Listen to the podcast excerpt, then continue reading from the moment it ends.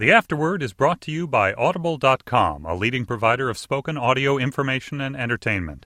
Listen to audiobooks whenever and wherever you want. Get a free book when you sign up for a 30-day free trial at audiblepodcast.com slash afterword. That's W-O-R-D.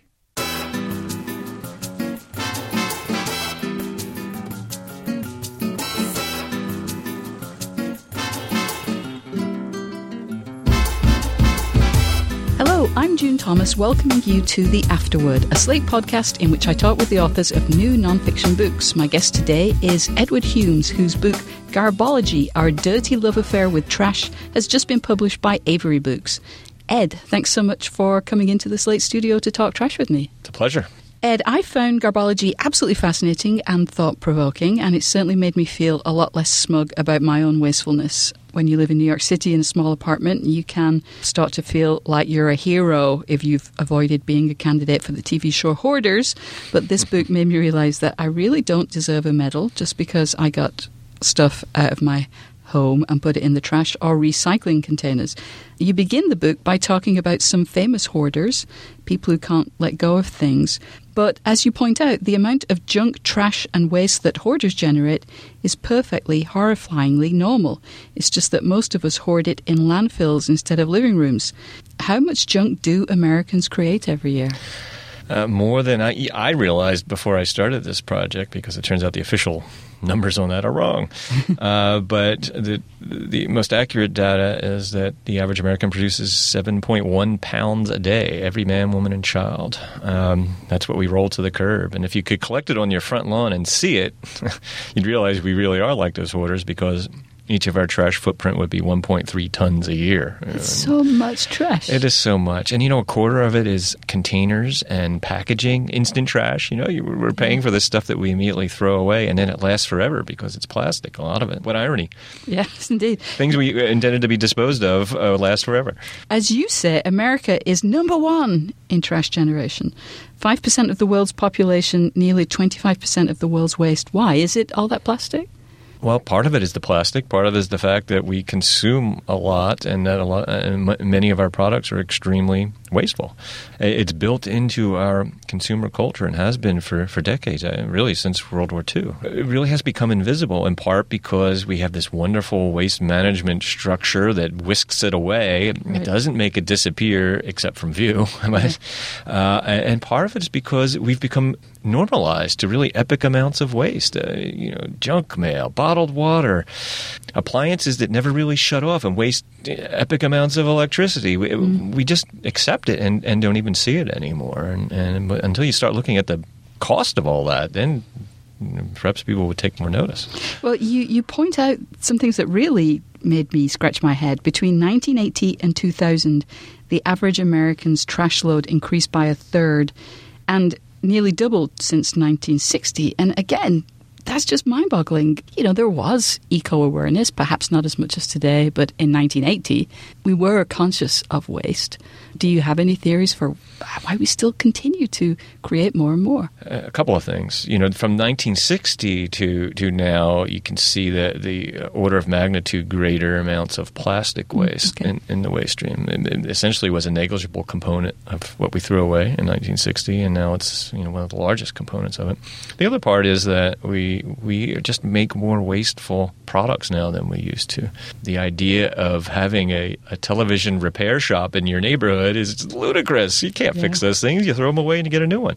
But that was not always the case in the very recent past. You, you fix stuff. You reused yeah. it. It could be upgraded. Computers could be upgraded. They were invented to have new components plugged into them, the personal computer. And now, you know, I'm looking at my, my smartphone sitting here, and when it's still working but obsolete, mm-hmm. I'm supposed to replace it with a brand new one. But the new one has new features. It does does. and, you know, that's the trade off between the wasteful product and the product that can be repurposed or, mm-hmm. or renewed in some way. And in fact, it turns out you can get a refurbished yeah. uh, smartphone, which will have many of the same materials in it, gussied up again, and given a warranty like new. So actually, that's one great strategy for being less wasteful. It's like um, using a, buying a used car as a, environmentally superior uh, choice uh, versus getting a new hybrid and also cheaper. Well, that reminds me. I mean, one of the things that you point out, we feel good about recycling, but every time we recycle, the products often get driven around in trash trucks or recycling trucks. One of every six big trucks in the US is a garbage truck, you point out.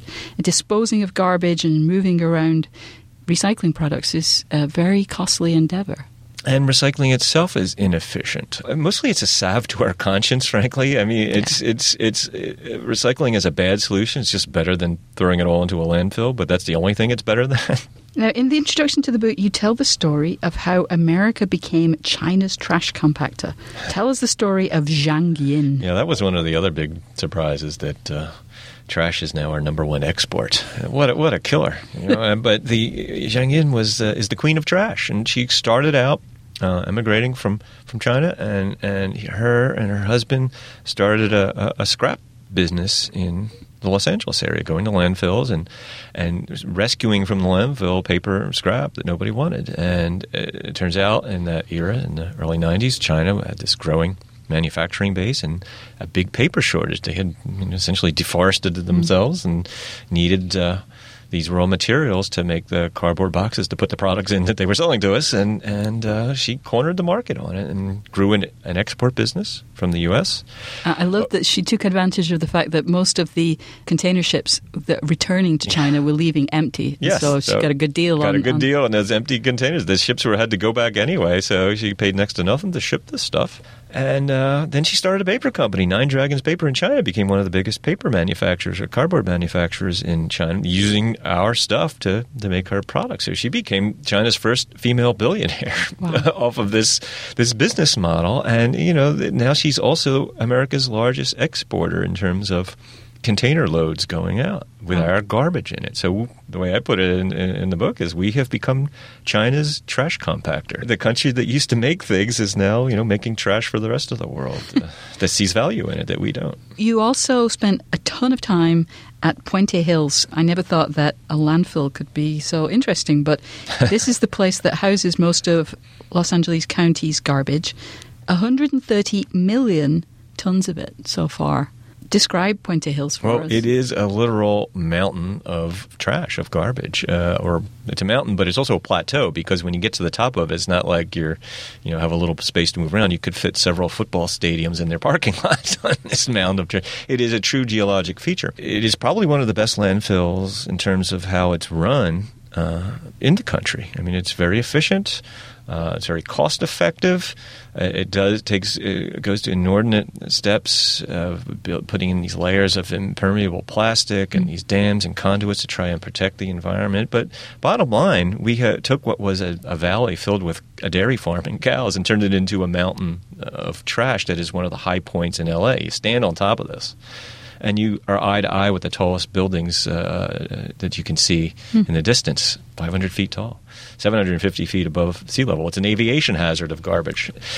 And the environment, you see the true apparatus of what we do have to do with these epic amounts of waste. First, you have the stream of trucks coming in dumping things, and it's not just hefty bags filled with, with waste, it's mattresses and sofas, whole truckloads full of seemingly edible food being dumped. If you've handled it in your life, it gets dumped there because somebody's treasure always becomes trash uh, right. someday. And then you have the crews of people. You have firecrackers going off to drive away the seagulls. You have the aroma.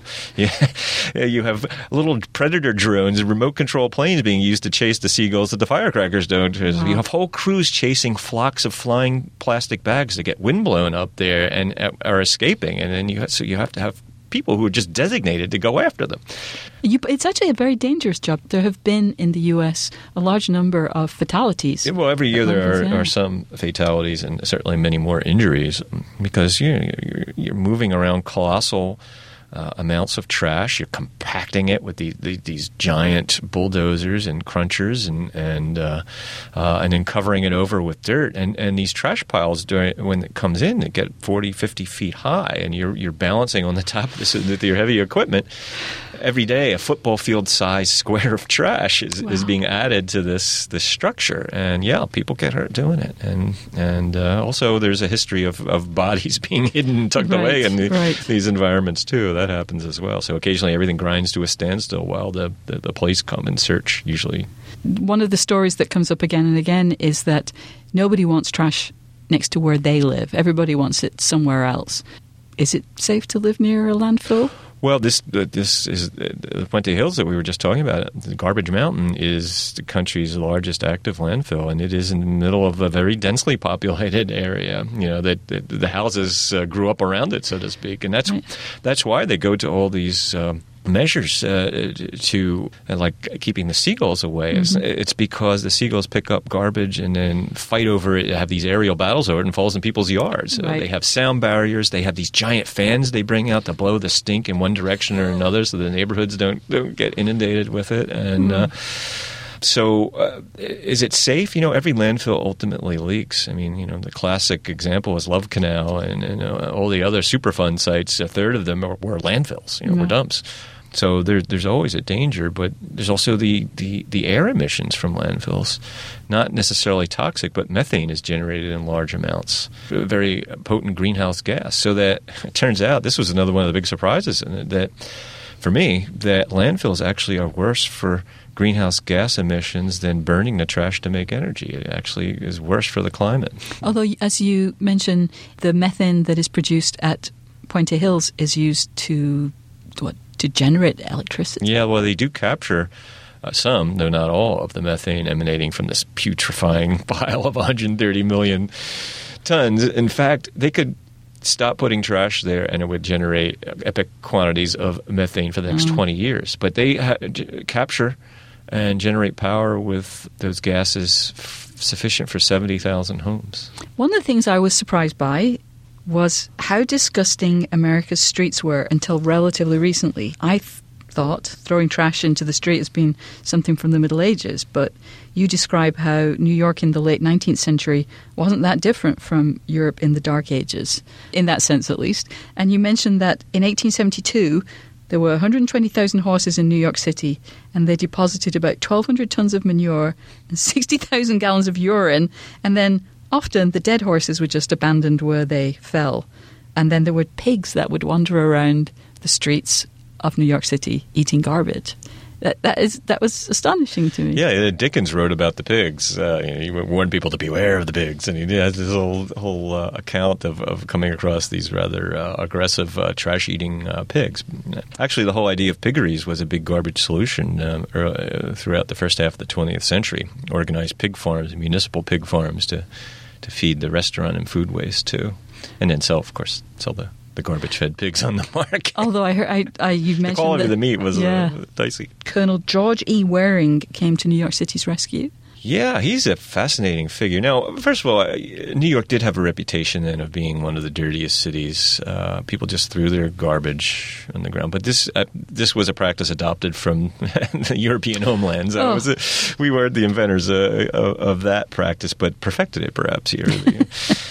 And so uh, Colonel Waring was hired by the reformist admi- administration that was uh, br- uh, voted in uh, after the Tammany Hall regime was, was ousted briefly. The new mayor wanted to hire Teddy Roosevelt to clean up the streets, but uh, Roosevelt wanted to be police commissioner instead and, and, clean up that aspect of New York. So Colonel Waring took the job, and he was a sanitary engineer. He had designed the drainage uh, in um, Central Park and brought sewer systems to, to as disease fighting tools into various parts of the country. And so he was going to clean up New York, and he hired an army of these white clad street cleaners. in fact, it became the symbol of what a street cleaner would look like the white hat and the white, they called them the white wings then. And they literally cleaned up New York. But the real innovation was what he did with the trash. He mm had the first recycling operation uh, on, on a municipal scale uh, and reclaiming the uh, different kinds of trash that were being disposed of, and then put instead of dumping the rest in the East River, which was the old practice, started taking them to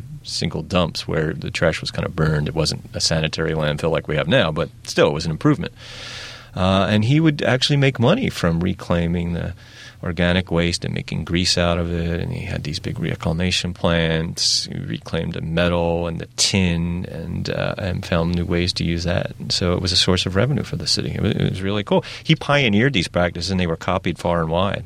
But as you say, they were abandoned soon after um, that administration was, was kicked out. Yes, the reformers were kicked out. He was fired. Although many of the practices were retained, and even some more innovations like waste by rail, uh, moving it by electric trolley car. And, uh, but um, the, dumping uh, accelerated again, and some of the the more um, labor intensive recycling efforts went by the wayside. But he had the first uh, attempt to get New Yorkers to, to sort their trash. I want to pause now for a moment to give away some books. Uh, but first, I want to let you know that this month, The Afterword is sponsored by Audible.com. They're offering a free audiobook to any US listener who signs up for a new 30 day free trial. Audible has more than 100,000 audiobooks available for download, as well as audio versions of newspapers and magazines. Membership also includes free access to the daily audio digest versions of the New York Times or the Wall Street Journal. I would recommend for your downloading pleasure The Man Without a Face The Unlikely Rise of Vladimir Putin by Masha Gessen, a book that I read and enjoyed recently. To get your 30 day free trial, which will allow you to download one of the 100,000 audiobooks available on Audible, go to audiblepodcast.com slash afterword. If you use that URL, the afterword will get credit. Now, Avery has kindly given us four copies of Garbology to give away to listeners, and Ed has been kind enough to sign them. If you would like one, send an email with the words garbage giveaway in the subject line to slateafterword at gmail.com by 11.59 p.m. Eastern Time on Friday, June 1st, 2012, and we'll choose four winners at random. If you've been lucky in one of our previous giveaways, please don't enter for at least three months after a win to give other listeners a chance. We'll contact the lucky responders so that we can get their postal address. And if you have any feedback about the podcast, please send it to the same address, slateafterword at gmail.com. Ed, as you mentioned earlier, there are things of value in what we throw away. Why is it so difficult to extract that value? Well, in some cases, it's a technological or economic barrier because uh, most of what we send to the landfill could be recycled, but either it's not cost effective to do so, or it's inconvenient to do so, or we don't have the infrastructure in place. Cities that don't have robust recycling efforts aren't sending things into the places they need to go to recycle them. So uh, there's that. There's the fact that we have incentives in our economy to be wasteful. Junk mail is a great mm example. Uh, we in, we in, are subsidizing junk right. mail that is instant trash again. I love the chapter on trash tracking. So oh, yeah. tell us what that is and well, uh, what the Massachusetts Institute of Technology decided to do this this trash tracker project.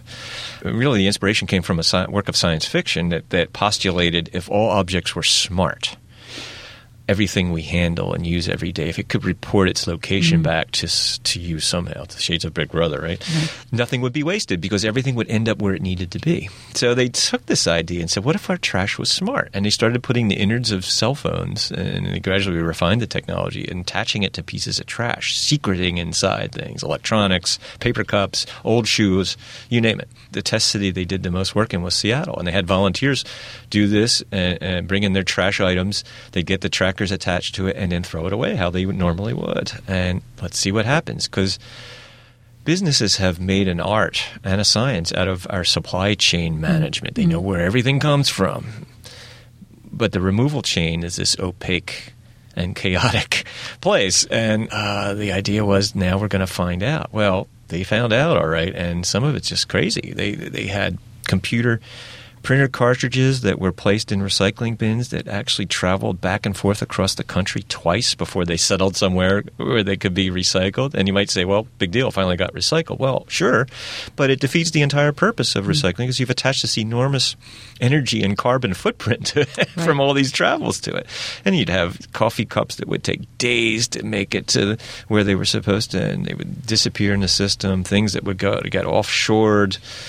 You point out that the only place in the world that can, I don't know if it's recycle or just treat cathode ray tubes, they're all in China. So every single yes. old television that needs to be disposed of has to be sent if it, if it doesn't end up just crushed in a landfill somewhere or illegally dumped somewhere, yeah. 12,000 miles of, uh, of uh, yeah. uh, expenditure to, uh, but yeah, a lot of our electronics, of course, ends up in in China or in other developing countries uh, where the you know they are handled in ways that would be both illegal and immoral uh, on these shores. So we're we're offshoring problems as well as um, expending a lot of uh, waste. And and the irony is these are materials that are tremendously valuable and uh, we need.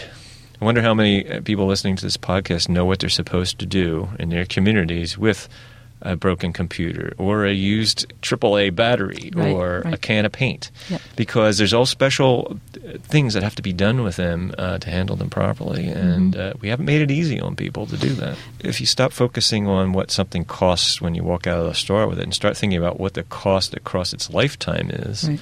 then the the more wasteful choices stop being very attractive. one of, I guess you would say, the stars of the book, uh, this woman, Bea Johnson, who reduced her family's annual trash production. That's the material that isn't recycled, repurposed, given away, or composted to less than a mason jar's worth. Yeah. How did she do that?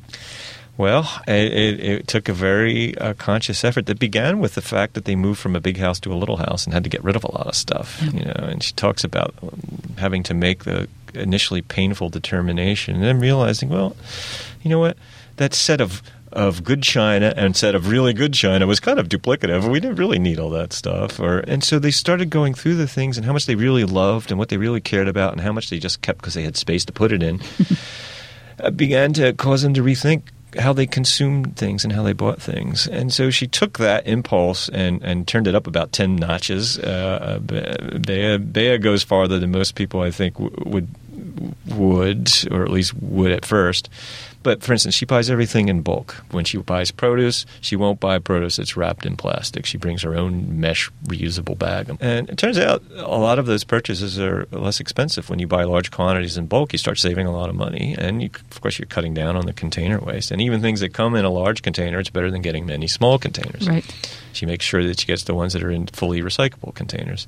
And I said, "Geez, Bea, you must spend all your time doing this." She says, "No, because I also I've stopped the impulse buying. I just go I go shopping once a week for groceries and twice a year for clothes, and I try and buy used clothes when I buy, buy them because you'd be surprised what people throw away and you could Yes. buy buy used. So that's that's their life, and they cut their. You know, her husband was very reluctant, and and and she got him to do the numbers, and they found out that they were saving forty percent of their household expenditures.